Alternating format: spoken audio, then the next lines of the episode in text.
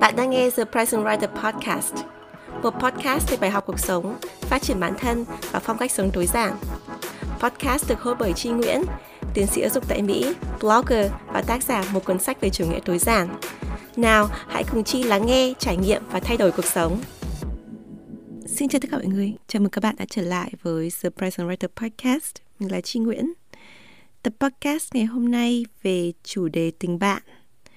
Và nếu các bạn đang theo dõi The Present Writer Podcast trên nền tảng có hình ảnh như là YouTube thì các bạn có thể thấy là mình cũng đang vẽ tranh mình và hai người bạn thân thiết nhất của mình trong cái chuyến đi về Hà Nội vừa rồi. Đây là một tập podcast rất đặc biệt đối với mình bởi vì mình đã viết cái kịch bản cho tập podcast này trước khi mình về Việt Nam à, nhưng mà mình không kịp để thu âm. Thực ra mình có mang microphone rồi mang máy tính để mình dự định là sẽ thu âm tập podcast này. Thế nhưng mà khi mà mình đi trong cái chuyến hành trình ấy thì nó có nhiều cái sự kiện xảy ra là khiến cho mình không thu âm được. Do vậy là cái tập podcast này nó ra hơi chậm một chút. Nhưng mà cũng chính vì thế mà ngày hôm nay sau cái chuyến đi vừa rồi mình ngồi lại và sau hơn 5 năm không gặp những người bạn thân nhất của mình rồi thậm chí có những người bạn mình không gặp 10 năm, 15 năm mà mình gặp lại trong cái chuyến đi vừa rồi ấy, thì mình nhìn lại cái kịch bản, cái ghi chú của mình ấy thì mình nhận ra rằng là có rất nhiều thứ mà mình muốn thay đổi, có rất nhiều điều mà mình ngộ nhận ở bản thân mình, mình ngộ nhận vào tình bạn. Và có lẽ là một cái điềm báo một cái may mắn nào đấy khiến cho mình không thu âm tập podcast từ trước. Bởi vì ở trong kịch bản của mình ấy, thì mình có đặt ra câu hỏi, cũng là cái tiêu đề của tập podcast này, mình có phải là một người bạn tốt? Và cái câu đầu tiên ấy, ở trong cái kịch bản cũ của mình ấy, thì mình có là mình không phải là một người bạn tốt. Mình có giải thích là bởi vì là mình sống ở nước ngoài, thì do vậy là mình không có điều kiện để dự những cái sự kiện lớn trong cuộc đời của bạn mình hai người bạn thân thiết nhất của mình ở trong bức tranh mà mình vẽ ngày hôm nay, hay là tất cả những cái người bạn khác của mình ở cái độ tuổi mà bạn trưởng thành này, bạn kết hôn này, bạn có con này, rồi có con thứ hai, có con thứ ba này, rồi bạn ly hôn này. Những cái thời điểm đấy mình không có ở Việt Nam để gặp bạn và cũng quá là khó để có thể chỉ nhắn tin mà mình có thể nói hết những câu chuyện mà mình muốn nói nói chuyện nhắn tin ấy, thì nó lại một cái ý nữa. Tại sao mình nghĩ rằng là mình không phải là một người bạn tốt? Bởi vì là mình rất là ít khi liên hệ với bạn. Mình rất ít khi cầm điện thoại lên gọi cho bạn. Thỉnh thoảng thì bọn mình nhắn tin. Nhưng mà cũng thỉnh thoảng lắm ấy. Ví dụ như có những cái giai đoạn bận rộn ấy, bạn nhắn tin cho mình thì mình cũng chỉ like, rồi là mình, kiểu như bông đùa một cái chuyện nhỏ nhỏ thôi chứ mình không phải là tuyếp người mà uh, gọi điện thoại nói chuyện bạn hàng ngày. Đấy, thì khi mình trưởng thành lớn lên thì những người xung quanh mình họ có cái mối quan hệ hoàn toàn khác hẳn mình. Chẳng hạn như là mẹ mình chẳng hạn cho tận ngày hôm nay đã à, gần 70 tuổi rồi ngày nào cũng có bạn gọi điện thoại từ khắp nơi trên thế giới. Alo diệp à. Diệp là tên mẹ mình. Lúc nào cũng ờ à, diệp à đã bắt đầu mở đầu cho hàng tiếng điện thoại tiếp theo.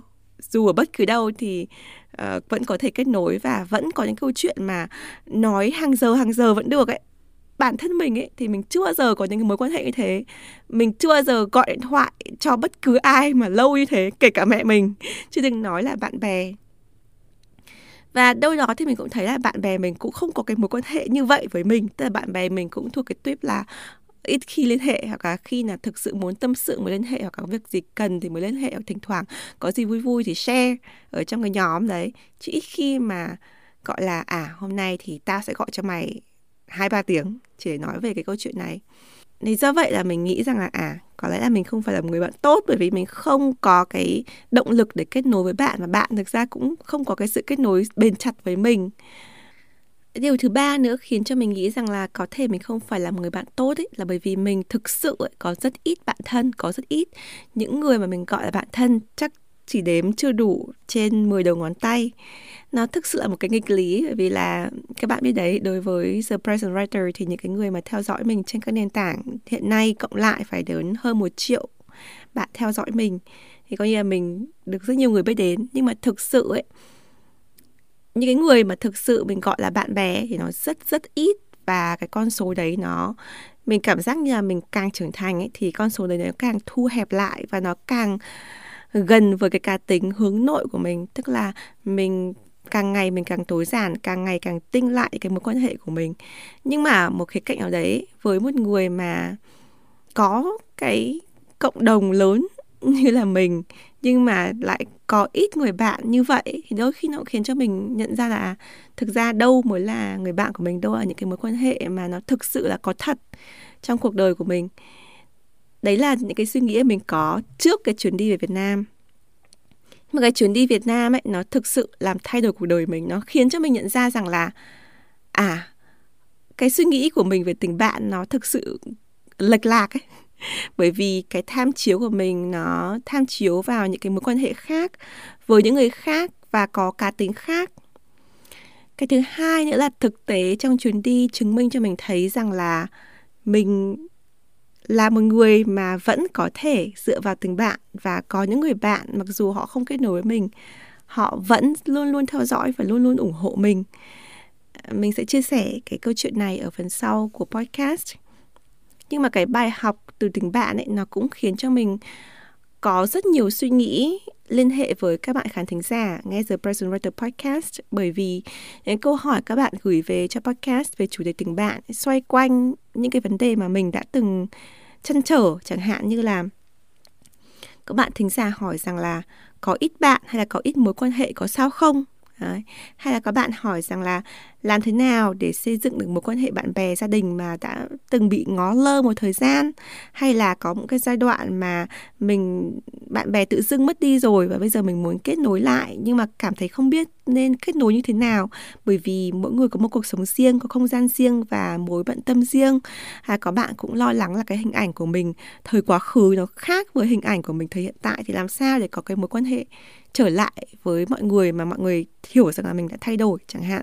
Thì đây đều là những thứ mà mình đã chăn trở và à, đôi khi nó khiến cho mình đưa ra cái kết luận là mình chẳng ra cái gì cả. Mình là một người bạn tồi Đấy, mình chỉ bao đồng vào cộng đồng lớn thôi nhưng mà cái mối quan hệ thật của mình thì nó rất là ít. Thì mình đã từng nghĩ như vậy nhưng mà bây giờ thì mình đã có cái suy nghĩ khác và vì thế mình muốn chia sẻ cái điều này với các bạn qua tập podcast ngày hôm nay.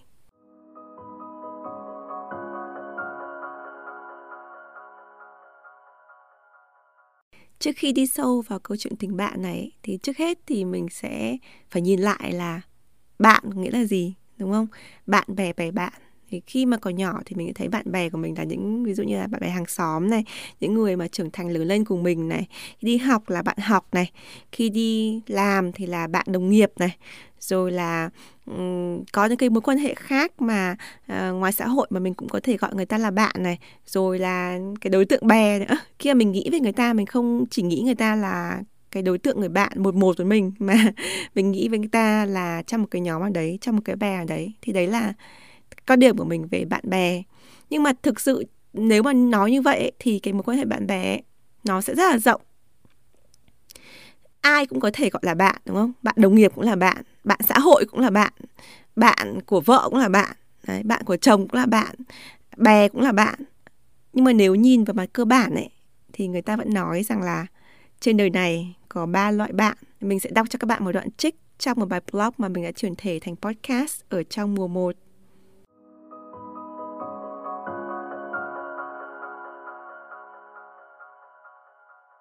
Người ta nói, trên đời này có ba loại bạn. Bạn vì một lý do nào đó, bạn ở một thời điểm nào đó, và bạn cho cả đời. Bạn vì một lý do là những người bạn mà ta quen vì một mục đích nhất định. Ví dụ, như những người bạn ta học chung một lớp, bạn hàng làm ăn, bạn cộng tác chung trong dự án, vân vân. Chúng ta thường tìm đến họ vì một mục đích nhất định, trong một hoàn cảnh nhất định, lặp đi, lặp lại. Khi mục đích này không còn, như sau khi ta đã ra trường, ta chuyển chỗ làm hay ta ngưng dự án, chúng ta cũng không nhất thiết phải gặp nhau nữa. Tình bạn này có còn tiếp tục được duy trì, vượt lên lý do và mục đích ban đầu hay không?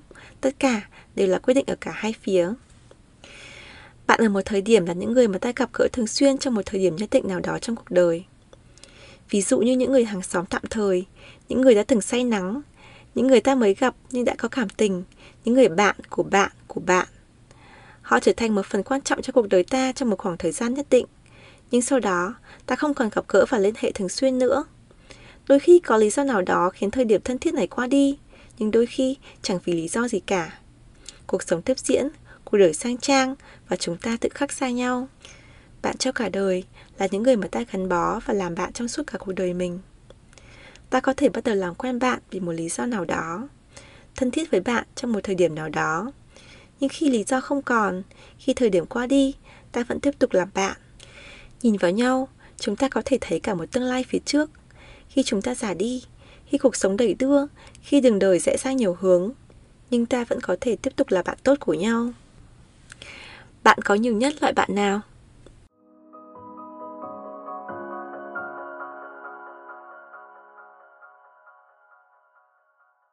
Thực ra ai cho chúng ta cũng có cả ba loại bạn này, đúng không?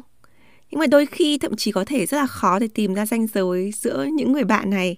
Có những người đã từng là một người bạn chỉ vì lý do gì đấy mà sau này có thể họ à, không còn cái lý do đấy nhưng vẫn ở lại với mình mãi mãi trở thành người bạn cả đời.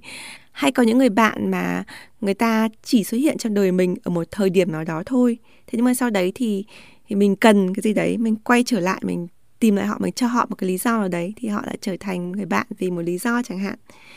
Quan trọng là không có cái loại bạn nào là xấu cả.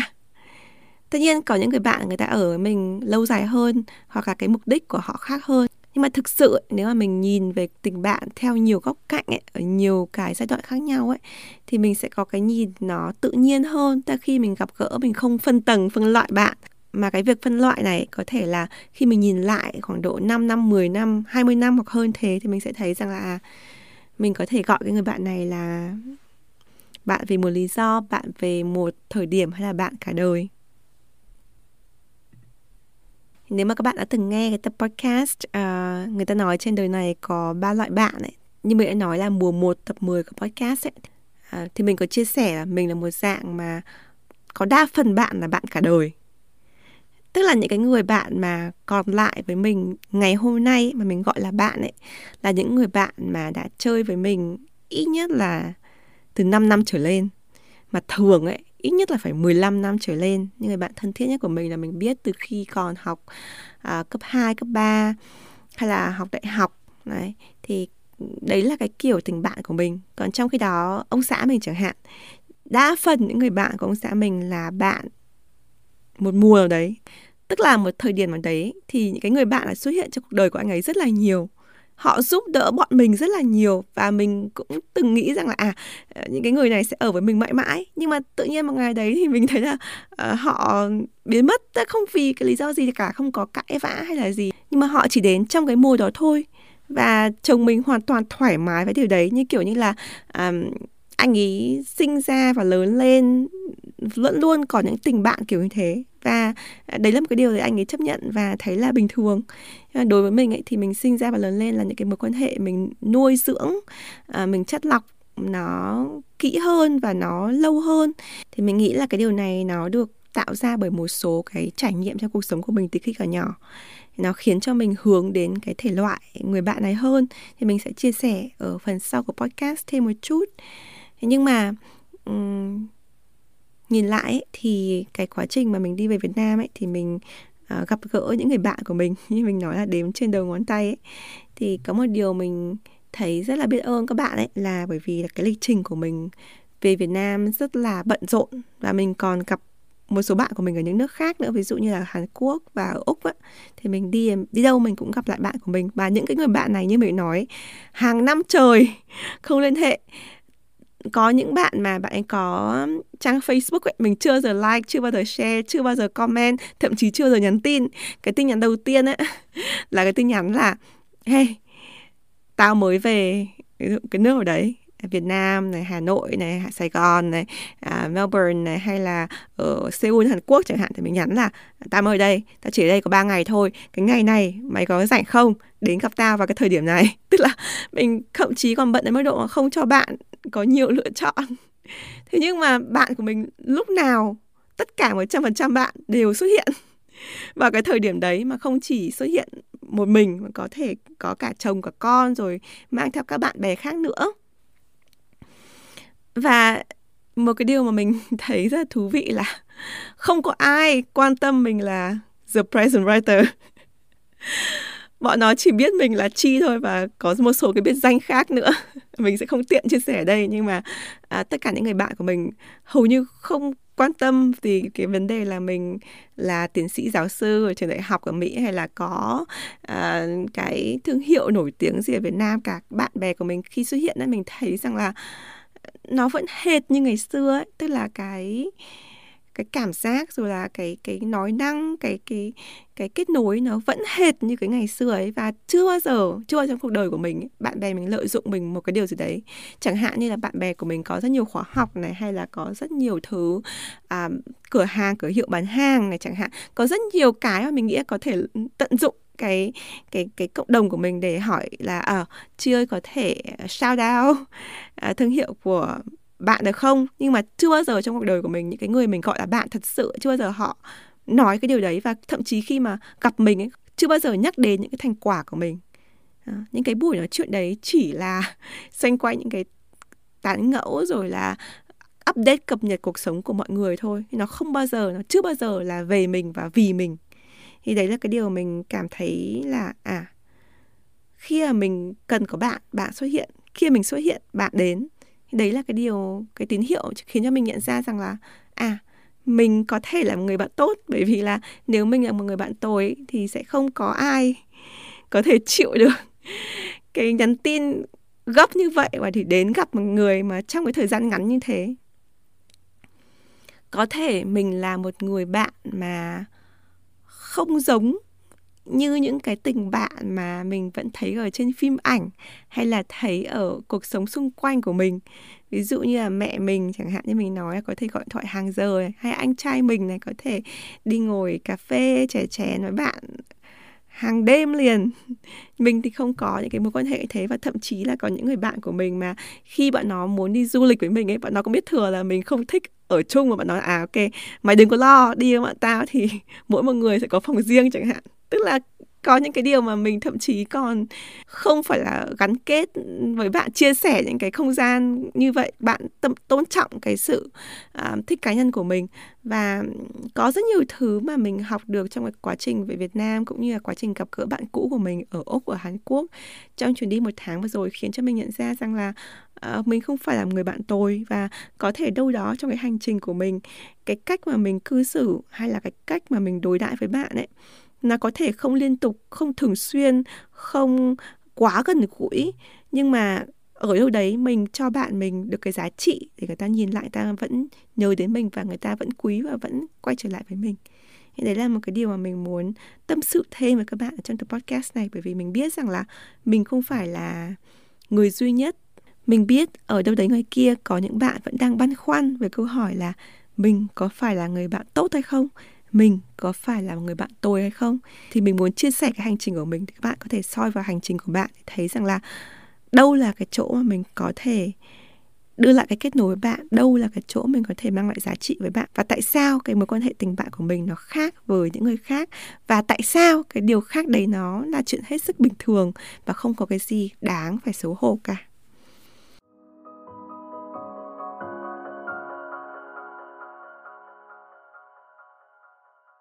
Nhìn lại quá trình trưởng thành của mình và cũng như cái quá trình mà mình xây dựng và nuôi dưỡng những tình bạn thân thiết của mình ấy, thì mình nghĩ rằng có thể chia làm bốn giai đoạn. Và ở bốn giai đoạn này ấy, thì nó có ảnh hưởng rất là lớn đến cuộc đời sau này của mình và cái cách mình nhìn nhận về tình bạn cũng như cách mình cư xử bạn và cách mình nuôi dưỡng tình bạn mãi sau này. Thì cái giai đoạn đầu tiên có thể nói rằng là cái giai đoạn từ khi mình học phổ thông ở Việt Nam cho đến tận khi mình học đại học, tức là những cái thời gian mình còn đang đi học ấy. Thì mình đã từng chia sẻ ở trong cái tập podcast trước về mối quan hệ của mình và bản thân mình ấy, thì mình có chia sẻ một phần cái trải nghiệm là khi mình còn học phổ thông ở Việt Nam ấy, thì mình học chuyên văn 12 năm trời thì mình học chuyên văn phải đến 9 năm, thậm chí hơn thế. Bởi vì à, mình có cái năng khiếu viết lách và mình học ở trong cái môi trường chuyên văn để cạnh tranh ấy thi các cái giải thưởng về văn học ấy thì mình có chia sẻ ở cái tập podcast trước là cái môi trường này nó khiến cho à, cái sự cạnh tranh trong lớp nó rất là lớn. Và cái thứ hai nữa ấy, thì là ở trong môi trường đấy nó cũng rất là phức tạp vì nhiều nữ giới vì rất nhiều bạn gái học văn đó. Và khi mình học đại học ấy, thì mình lại học ngành quốc tế học bằng tiếng Anh tức là cái ngành thiên về ngoại ngữ và nó thiên về xã hội ấy. Cho nên là lớp cũng rất là đông con gái như là chỉ có mỗi bốn bốn năm con trai thôi. Đấy, nó rất rất là ít. Còn trong cái đó thì có hàng chục đến năm chục sáu chục đứa con gái. Thì khi mà mình học phổ thông á thì trong một cái tập thể nữ như thế thì nó rất là phức tạp. Và bản thân mình cũng có một cái trải nghiệm không vui với một bạn nữ và một nhóm bạn nữ. À, mình sẽ không tiện kể ra ở đây bởi vì là có một lần mình đã từng thu một tập podcast nói về chủ đề này nhưng mà sau đấy thì mình không thể nào mà ngừng khóc được. Nó rất là gây tổn thương cho mình ấy. Và mình cũng cảm giác là nếu mình đưa cái tập podcast đấy ra ấy, thì ờ, mình cũng không có cái bằng chứng nào để nói rằng là à, cái người này đã từng gây ra cái chuyện này với tôi hay là ừ, tại sao đến tận thời điểm này khi mình đã 34 tuổi rồi mà khi nói về những cái chuyện ngày xưa đấy mình vẫn cảm thấy đau xót và mình thậm chí mình không thể kiểm soát được cảm xúc của mình ấy thì mình à, sẽ không chia sẻ cụ thể hơn nhưng mình chỉ muốn nói rằng là trong cái thời kỳ đi học ở trong cái môi trường nữ giới thì mình đã từng bị cô lập và có một giai đoạn là từng bị bắt nạt từng bị nói xấu rất là nhiều bởi một nhóm bạn nữ và đặc biệt là một bạn.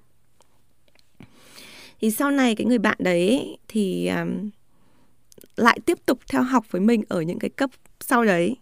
Thì mình đầu tiên ấy, mình định là sẽ tránh bạn đấy bởi vì mình không muốn drama và mình cũng cảm thấy rằng là người này người ta không thích mình thì thôi. Thế nhưng mà bạn đấy thì lại nói chuyện mình cứ như là chưa từng có chuyện gì xảy ra ấy. Thì mình nghĩ rằng ô oh, có thể bạn này à, thay đổi ý hoặc là bạn ấy cảm thấy xấu hổ hoặc là thấy có lỗi với mình ngày xưa cho nên bạn ấy không đả động cái chuyện gì ngày xưa bạn ấy nói chuyện mình như bình thường. Và hồi đấy thì thực sự mà nói thì mình rất là thèm khát có tình bạn ấy. Tại vì có một cái thời gian mà mình bị cô lập như mẹ nói mình bị mọi người bỏ rơi như thế thì mình thấy rằng là à hóa ra là những cái người bạn ngày trước chơi mình họ không đứng ra họ bảo vệ mình hay là họ cũng không giúp mình vượt qua cái giai đoạn đấy như mình tưởng tượng thì mình nghĩ rằng là mình không có bạn bè và lúc đấy mình rất là thèm khát tình bạn ấy. Thế cho nên là mình à, lại trở thành bạn với cái người mà ngày xưa mình uh, từng rất là sợ cái bạn gái đấy. Và mình đã từng làm rất rất rất nhiều việc với bạn ấy và cho bạn ấy. Thì um, như mình đã nói thì mình đã ngừng nói về những cái điều đấy rồi. Bởi vì là khi mình cho đi với một người bạn của mình mình tin tưởng ấy thì mình không bao giờ mình tính toán cái mối quan hệ đấy. Thế nhưng mà tóm tắt lại câu chuyện ấy thì là sau một vài năm khi mình đã tưởng là mình có một cái mối quan hệ tình bạn bền chặt với bạn ấy thì hóa ra là trong suốt cả thời gian đấy bạn ấy vẫn tiếp tục nói xấu sau lưng mình đâm sau lưng mình và làm những cái điều mình nghĩ lại mình không thể tưởng tượng tại sao một người con gái mà nhỏ như vậy, tuổi tin như vậy mà có thể hai mặt như vậy và nó khiến cho mình mất hết toàn bộ cái sự tin tưởng vào bạn bè và bạn nữ. Nó ảnh hưởng rất sâu sắc tới mình những cái năm tháng sau này. Khi mình kể chuyện này, có thể mọi người nói là, ồ, tại sao mà cái gì mà à, làm quá lên như vậy? Nhưng mà hãy để mình phân tích cái trường hợp của mình với các bạn nhé. Thì sau khi mình mất hết niềm tin vào tình bạn với những bạn nữ vì cái người bạn đấy thì mình có cái nhìn rất là phiến diện vào cuộc đời ấy. Thì mình nghĩ rằng là à con người bản chất nó đã xấu thì nó sẽ luôn luôn xấu. Con gái thì luôn luôn phức tạp. Nếu mà mình muốn à, tránh drama tránh phức tạp mình muốn tránh cái sự đau khổ cho mình ấy thì mình đừng có chơi với con gái nữa thì nó dẫn đến cái quyết định của mình là từ sau đó đến phải đến 10 năm sau đấy thì mình chỉ chơi với con trai. Và mình nếu mà có chơi với con gái thì mình cũng chơi với những bạn rất là tomboy những bạn có cái tính rất là đàn ông ấy. Nó không có cái tính mà uh, ngồi lê đôi mic buôn chuyện hay là uh, gọi điện thoại hay là uh, shopping. Thậm chí là có những bạn mà trông giống hệt đàn ông ấy thì đấy là những cái đối tượng mình bắt gặp và mình bắt cặp. Ngay lập tức mình chơi ngay lập tức bởi vì mình quá là sợ ấy, thực sự là mất cái niềm tin và sợ hãi với những bạn nào càng trông giống con gái mà càng có cái tính nữ nhiều ấy, thì mình lại càng sợ giai đoạn đấy.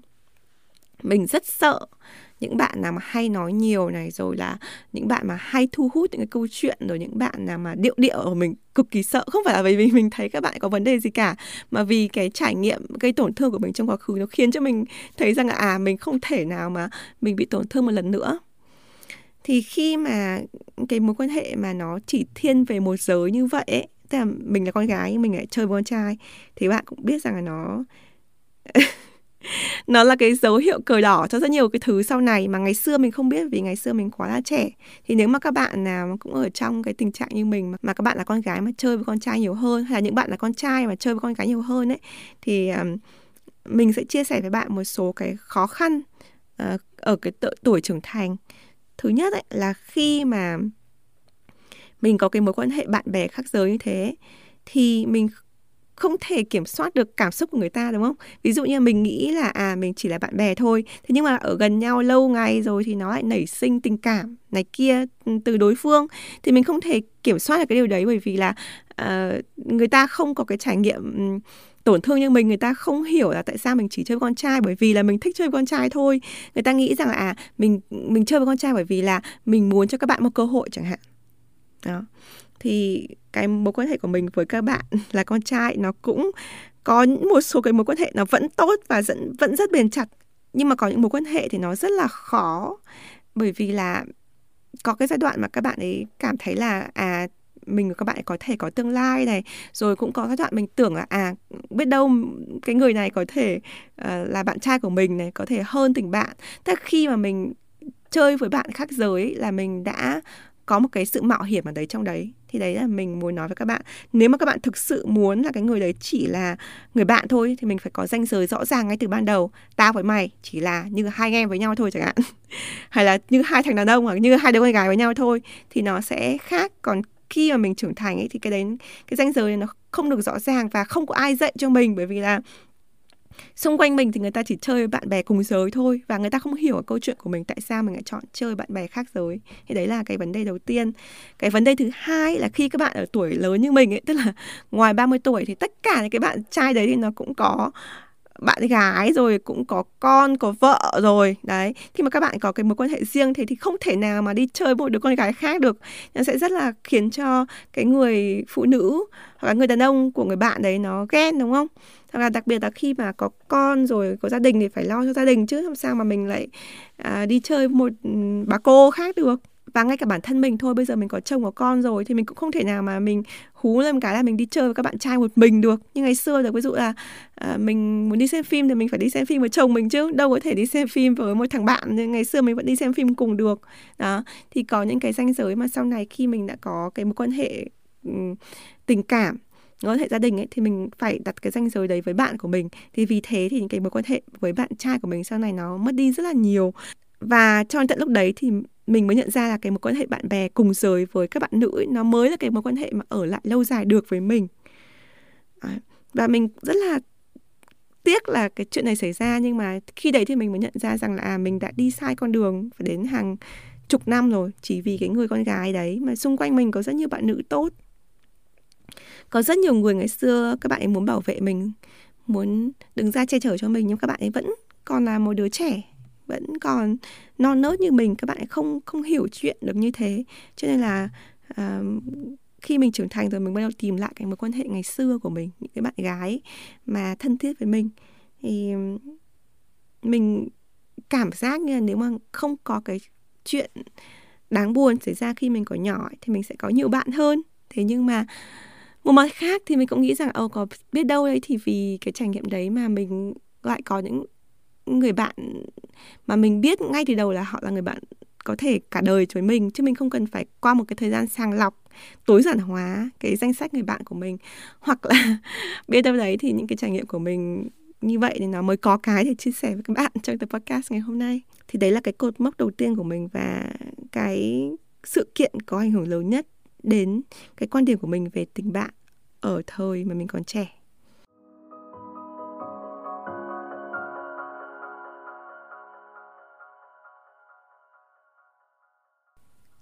Cái giai đoạn thứ hai trong tình bạn của mình ấy là khi mình bắt đầu đi làm ở Việt Nam.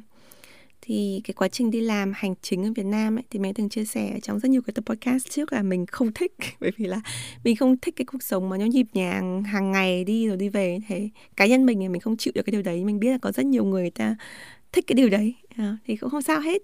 Thế nhưng mà vấn đề ở trong cái việc mà mình đi làm ngay khi mà ra khỏi trường đại học ấy, thì nó khiến cho mình hơi hoang mang về tình bạn. Tại vì cái mối quan hệ ở công sở ấy thì mình chỉ có thể gọi là đồng nghiệp thôi. Chưa chắc đã là bạn đồng nghiệp, chưa chắc đã là những người bạn mình có thể tâm sự mọi thứ. Thì mình học được cái bài học này ngay lập tức khi mình mới vào làm. Tại ngày xưa khi mình còn đi học á, thì mình có tham gia một tổ chức tình nguyện và bọn mình có làm rất nhiều cái dự án cùng với nhau. Thì trong cái con mắt của một đứa mà mới có 20 tuổi mình thấy rằng là à, mình có kinh nghiệm đi làm với các bạn, mình làm dự án thì các bạn các anh chị ở chỗ làm mới thì họ cũng như là những cái bạn ở dự án thôi. Và dự án thì mình chia sẻ tất cả mọi thứ các bạn mình chia sẻ rất nhiều cái thứ tâm sự về ngày xưa mình làm dự án tình nguyện ấy thì mọi người ai cũng có cái trái tim kiểu mình cảm giác là rộng mở ấy cho nên là mình chia sẻ rất là nhiều. Thì khi mà mình đi làm ấy thì mình lại bê cái sự chia sẻ đấy đến công sở. Và ngay cái tuần đầu tiên ấy mình đã thấy là wow mình không thể như vậy. Tức là bởi vì mình vừa mới kể với một chị ngồi cạnh mình về một cái gì đấy. Thì hôm sau sang bữa ăn trưa tất cả mọi người đã biết cái chuyện đấy và lấy cái chuyện đấy ra để gọi là khai thác mình thêm về cuộc sống của mình hay để trêu mình ấy. Thì mình thấy là ủa tại sao uh, chị lại nói cái điều đấy ra? Nhưng mà chị ủa tại sao không nói? Chẳng hạn thế à, và mình nhận ra ở công sở thì có rất nhiều điều mà mình nên giữ. Nha, khi mình mới đi làm ấy thì mình chưa biết mọi người mà thì có rất nhiều điều mình nên là quan sát trước. Khi mình tìm được đồng minh hay là tìm được những cái người mà mình có thể tin tưởng được thì mình có thể chia sẻ sau. Rồi ở trong nội bộ của một tổ chức thì nó cũng luôn luôn có những cái vấn đề chính trị rồi luôn luôn có những cái mà à, đằng sau mà mình nên nên biết. Thì cái thời điểm mà mình mới đi vào làm ấy thì mình khá lô tô mình khá tổ tạch và nó cũng dạy cho mình cái bài học là mình cảm thấy lạc lõng khi mới đi làm công sở. Mình cảm thấy là mình thèm có những cái người bạn mà cái sự kết nối không phải là công việc.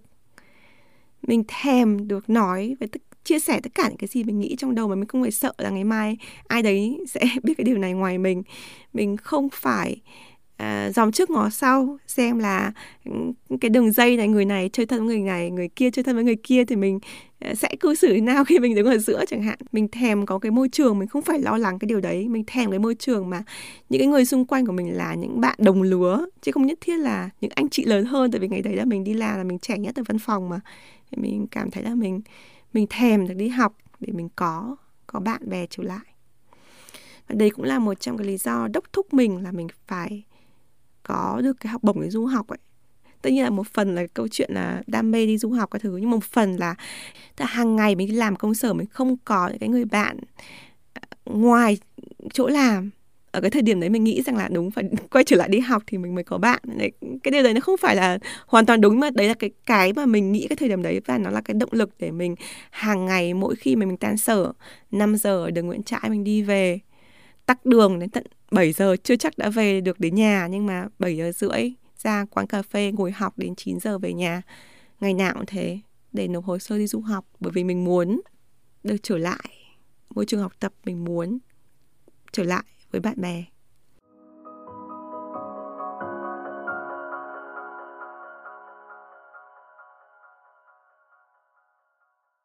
Vậy có lẽ cái thời điểm mà mình đi sang Mỹ du học được tính là cái giai đoạn thứ ba cái mốc thứ ba trong cuộc đời của mình.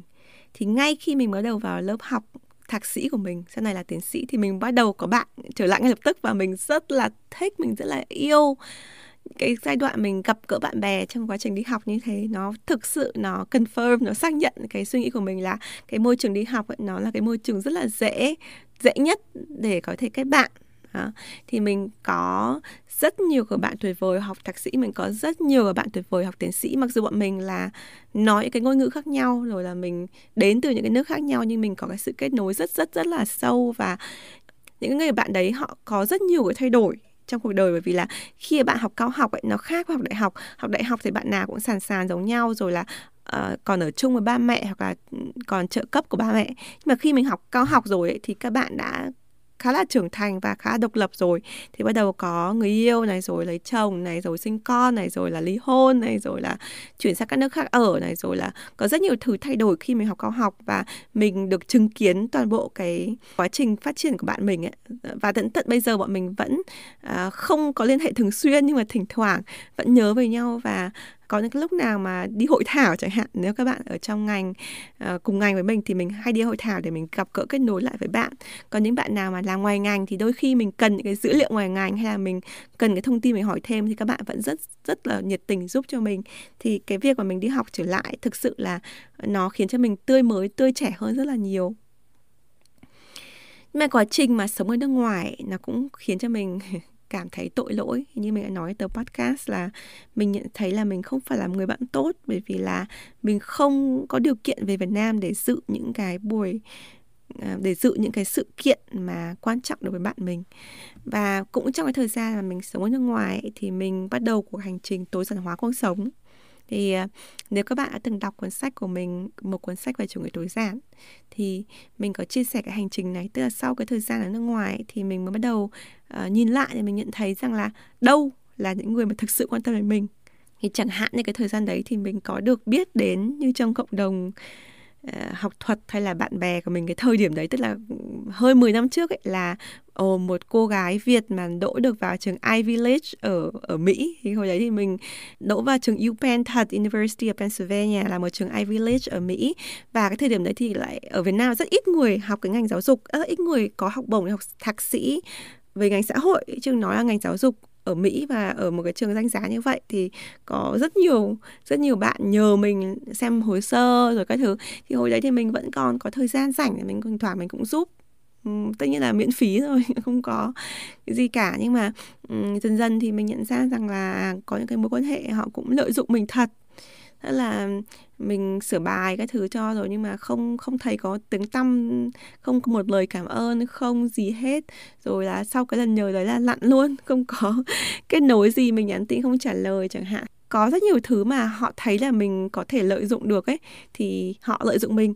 Đấy thì um, đấy là cái mối quan hệ mình nhận ra là đây là cái mối quan hệ mà nó tiêu cực và khi mà mình tối dần hóa cuộc sống thì mình nói không với tất cả những người này và mình có thể loại dần ra thải dần ra khỏi cuộc đời của mình.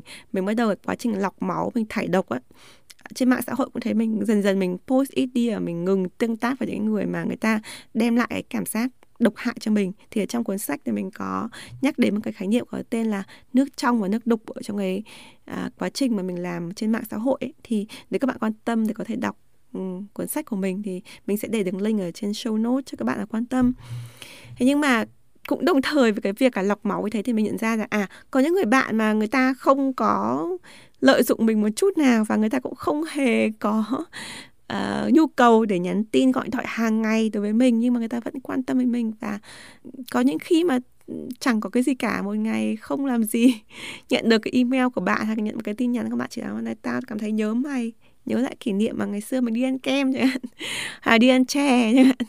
Thì um, mày như thế nào? Có khỏe không? Đi học thế nào? Cái điều đấy thì thì uh, mình thấy rằng là à đấy là cái mối quan hệ người ta thực sự quan tâm đến mình vì mình là mình thôi chứ mình không phải là vì mình là có một cái gì đấy thì người ta người ta có thể lấy được từ mình, người ta không có nhu cầu cho, không có nhu cầu nhận, người ta chỉ muốn cái nhu cầu là được sánh vai với mình thôi. Thì đấy là những cái mối quan hệ mà mình mình giữ lại được trong cái quá trình mình thanh lọc, mình tối giản hóa cuộc sống.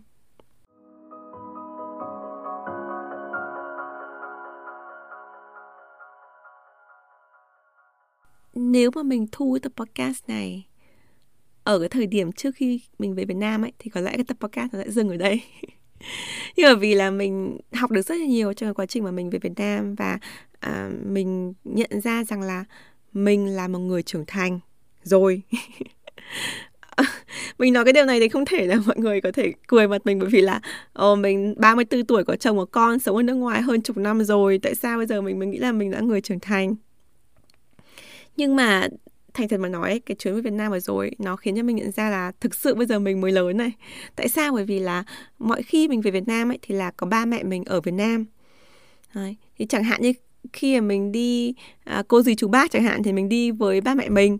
Thì ba mẹ mình nói hộ mình cái mối quan hệ của người lớn ấy mình vẫn là một đứa trẻ con. Rồi khi mà mình đi giao dịch khắp nơi mình làm với mọi người mình mình có cái mối quan hệ ở ngoài xã hội ấy, thì rất nhiều khi mình đi cùng với mẹ mình vì mẹ mình là một người mà hướng ngoại và rất là quảng giao và giao thiệp tốt ấy. Thì mẹ mình lo hết cho mình và mình chỉ cần đi theo mình quan sát thôi. Mình chỉ đi theo như là một người hướng nội lặng thầm và mình cảm thấy rất là thích cái vai trò đấy. Nhưng mà chính vì cái việc đấy nó khiến cho mình vẫn đóng vai của một đứa chưa trưởng thành. Mặc dù rất là già rồi.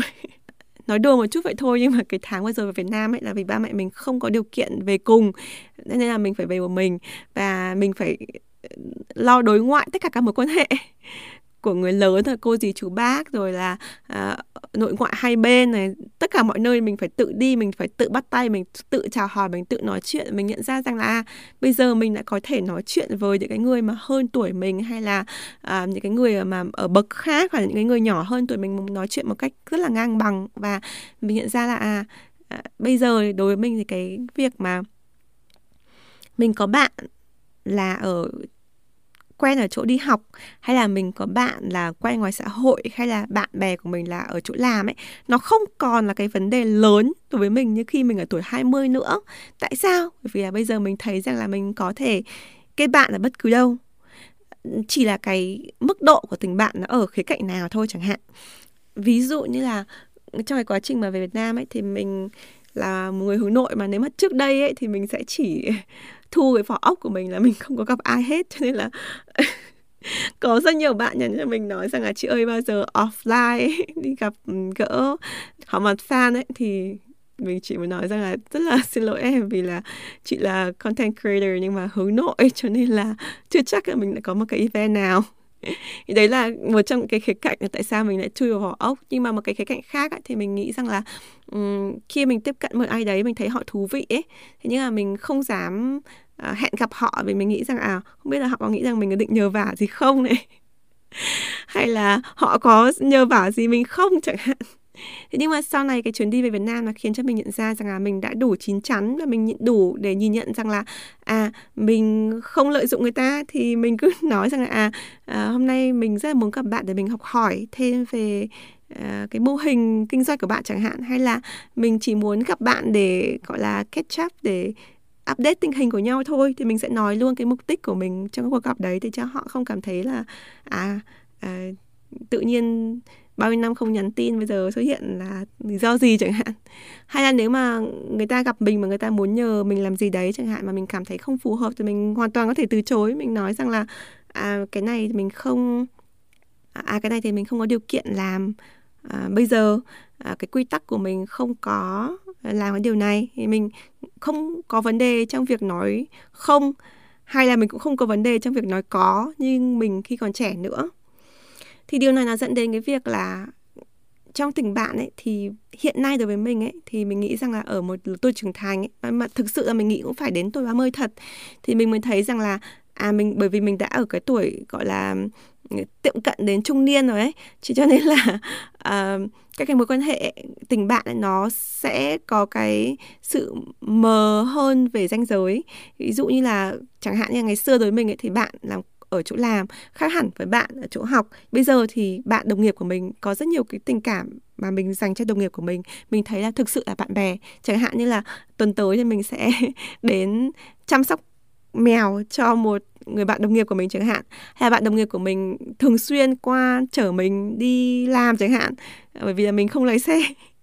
Cho nên là có những người bạn đồng nghiệp nhiều khi trước khi họ đi ra ngoài đường họ nhắn là à chi có cần đi không? Thì tôi qua chở chẳng hạn. Thì có những người bạn như thế cái mối quan hệ nó nó mờ hơn so với khi mình còn trẻ. Mình dễ chấp nhận bản thân mình và mình chấp nhận người ta hơn. Rồi là tuổi tác ấy, nó cũng không thành vấn đề quá lớn nữa. Có lẽ bởi vì một phần là mình mình sống ở nước ngoài nhiều, mình sử dụng cái ngôi ai với you ấy. Nên là nó không phải có tầng tầng lớp lớp mà chị chị em em cô dì chú bác ừ, xưng hô như ở Việt Nam. Thế nhưng mà đối với mình thì ok nếu mà mình là cái kiểu như là đồng lứa ấy, ví dụ như là uh, kém mình một hai tuổi hay là lớn hơn mình một hai tuổi thì mình vẫn gọi là bạn là mình xưng tên bình thường nó nó không cái khoảng cách giữa tuổi tác là không quá lớn như mình khi còn nhỏ nữa. À, thì mọi người đều có thể là bạn bè của mình đồng lứa của mình. Nó không quá khó khăn như ngày xưa. Rồi thậm chí là à, cái quá trình hai, ba năm vừa rồi mình đi dạy ở bậc cao học ở Mỹ thì mình dạy những cái người lớn hơn hẳn tuổi mình, ví dụ là 50 60 tuổi mình dạy họ và mình vẫn xưng hô bình thường và họ vẫn rất là tôn trọng mình và mình tôn trọng họ thế nên là mình thấy cái tuổi tác trong cái việc kết bạn nó không còn quá lớn với mình bởi vì là mình có những cái trải nghiệm khác rồi mình tự tin hơn bản thân mình mình mình đã từng đứng trên bục giảng nói với những người lớn hơn tuổi rồi mình đã từng tự đi giao thiệp thay vì là phải đi cùng với mẹ mình này rồi là mình um, gặp gỡ lại bạn bè mình ở ở Hà Nội. Thì mình thấy rằng là mình cũng trưởng thành thêm một chút xíu. Rồi cái việc mà khoảng cách về địa lý ngày xưa thì đối với mình nó là một cái gì đấy nó rất là khủng khiếp. Hơn một tháng vừa rồi thì đối với mình nó vẫn còn là một cái vấn đề rất lớn đến mức độ mình nghĩ rằng là mình không phải là người bạn tốt vì mình không ở Việt Nam với bạn bè của mình. Thế nhưng bây giờ mình thấy là bạn bè mình cũng đi khắp nơi luôn à. Ví dụ như là người bạn thân nhất của mình từ hồi học cấp ba thì bạn ấy cũng không ở Hà Nội nữa mà bạn ấy chuyển ra đảo ở. Khi mình về Hà Nội thì bạn bảo là ờ, tao đang ở đảo rồi đấy thì mình bảo ok để tao gửi cho mày mấy cái món quà à, cho mấy cháu nhé bởi vì bạn mình có con rồi. Thì mình gửi kèm cái thiệp à, viết tay nói à, chào bạn rồi là một số thứ mà mình muốn tâm sự bạn mình gửi ra đảo bạn mình nhận được ngay ở trên đảo và phản hồi cho mình. Thì mình thấy rằng là không chỉ mình mà mọi người cũng di chuyển đấy, thì đấy là một cái điều mình nhận ra rằng là cái con mắt nhìn của mình về tình bạn trước đây nó rất là một chiều và thiển cận là vì thế. Mình nghĩ là mình thay đổi các bạn đứng yên, nhưng mà đâu có thế, cuộc đời bạn bè người ta cũng thay đổi nhiều chứ. Ờ, mình cũng thấy vui vì bạn mình có thể thay đổi và mình cảm giác là không nhất thiết phải gặp nhau hàng ngày, không nhất thiết phải gọi thoại hàng ngày, không nhất thiết phải nhắn tin hàng ngày, đấy mới là tình bạn. Tình bạn là khi mà mình vẫn còn nhớ đến nhau với những cái kỷ niệm đẹp và vẫn còn cảm thấy có thể tin tưởng để chia sẻ với nhau mọi điều ấy. thì đấy là tình bạn. Và tình bạn không nhất thiết là phải chỉ là bạn học thì mới là tình bạn. Tình bạn có thể có ở công sở, có ở những cái team, những đội nhóm.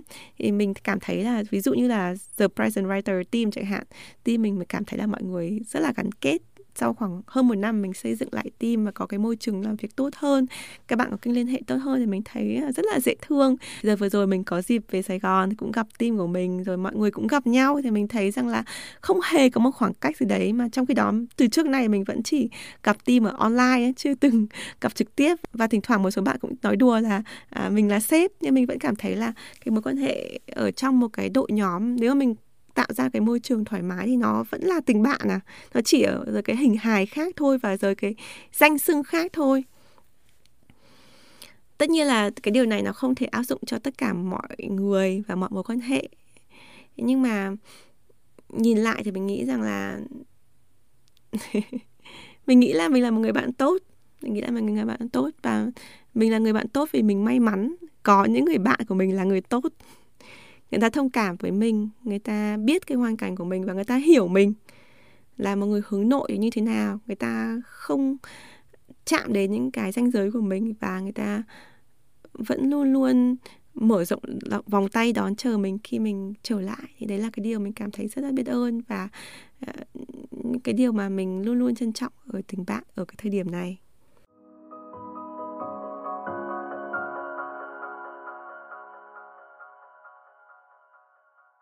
Quay trở lại cái câu hỏi đầu tiên từ các bạn khán thính giả trong tập này ấy, thì mình nghĩ rằng là đối với câu hỏi là có ít bạn bè hay là mối quan hệ thì nó có vấn đề gì không? Thì theo quan điểm của mình thì không. Thì theo quan điểm của mình ấy thì nó không phải là vấn đề quá nổi trội. Tại vì nếu mà bạn có ít mối quan hệ nhưng mà cái mối quan hệ chất lượng ấy, thì nó thì nó tốt nó không có gì là xấu cả. Nó chỉ có cái khó khăn là ví dụ như là mình có ít mối quan hệ thì những cái cái hệ thống network có hệ thống kết nối của mình nó chỉ xoay quanh cái nhóm đấy thôi. Thì có thể là mình không có đủ thông tin hay là mình không có những ai để mình hỏi thông tin khi mà mình cần những cái nội dung mà ngoài, những cái vòng tròn mối quan hệ đấy thì nếu mà bạn gặp phải cái vấn đề này thì mình gợi ý rằng là bạn có thể mở rộng mối quan hệ. Tức là mình vẫn giữ những cái người bạn thân thiết nhất nhưng mà cái mối quan hệ của mình nó có thể mở rộng ra à, nhiều cái mảng mà mình cần hơn. Ví dụ như là mảng công việc mảng cuộc sống hay là mảng tư vấn chẳng hạn. À, đấy là khi mình có bạn vì lý do đấy cả bạn vì à, ở một thời điểm hay là bạn ở một cái thời điểm ở đấy để giúp cho mình thì mình có thể mở rộng mối quan hệ một cách có chiến lược như vậy. Đối với những câu hỏi là làm sao để mình kết nối lại những cái mối quan hệ mà đã bị đứt quãng hay là lâu rồi bị bỏ lơ ấy, thì mình nghĩ là cái đơn giản nhất là hãy cứ như mình xuất hiện nhắn tin đơn giản là lâu rồi không gọi thì ờ, có rảnh không? Thì mình gặp nhau nhé. Hay là có một cái sự kiện gì đấy chẳng hạn như đối với mình là hội thảo chẳng hạn. À à, mày có đi hội thảo này không? Cùng ngày mình thì nếu mày đi thì tao mấy ngày gặp nhau ở thành phố này nhớ. Hay là nếu mà mình đi đâu du lịch chẳng hạn chẳng hạn mình có thể nói là à cậu ơi, tớ sắp sửa đến cái thành phố này du lịch thì tớ biết là cậu ở đấy thì hay là mình đi cà phê một buổi.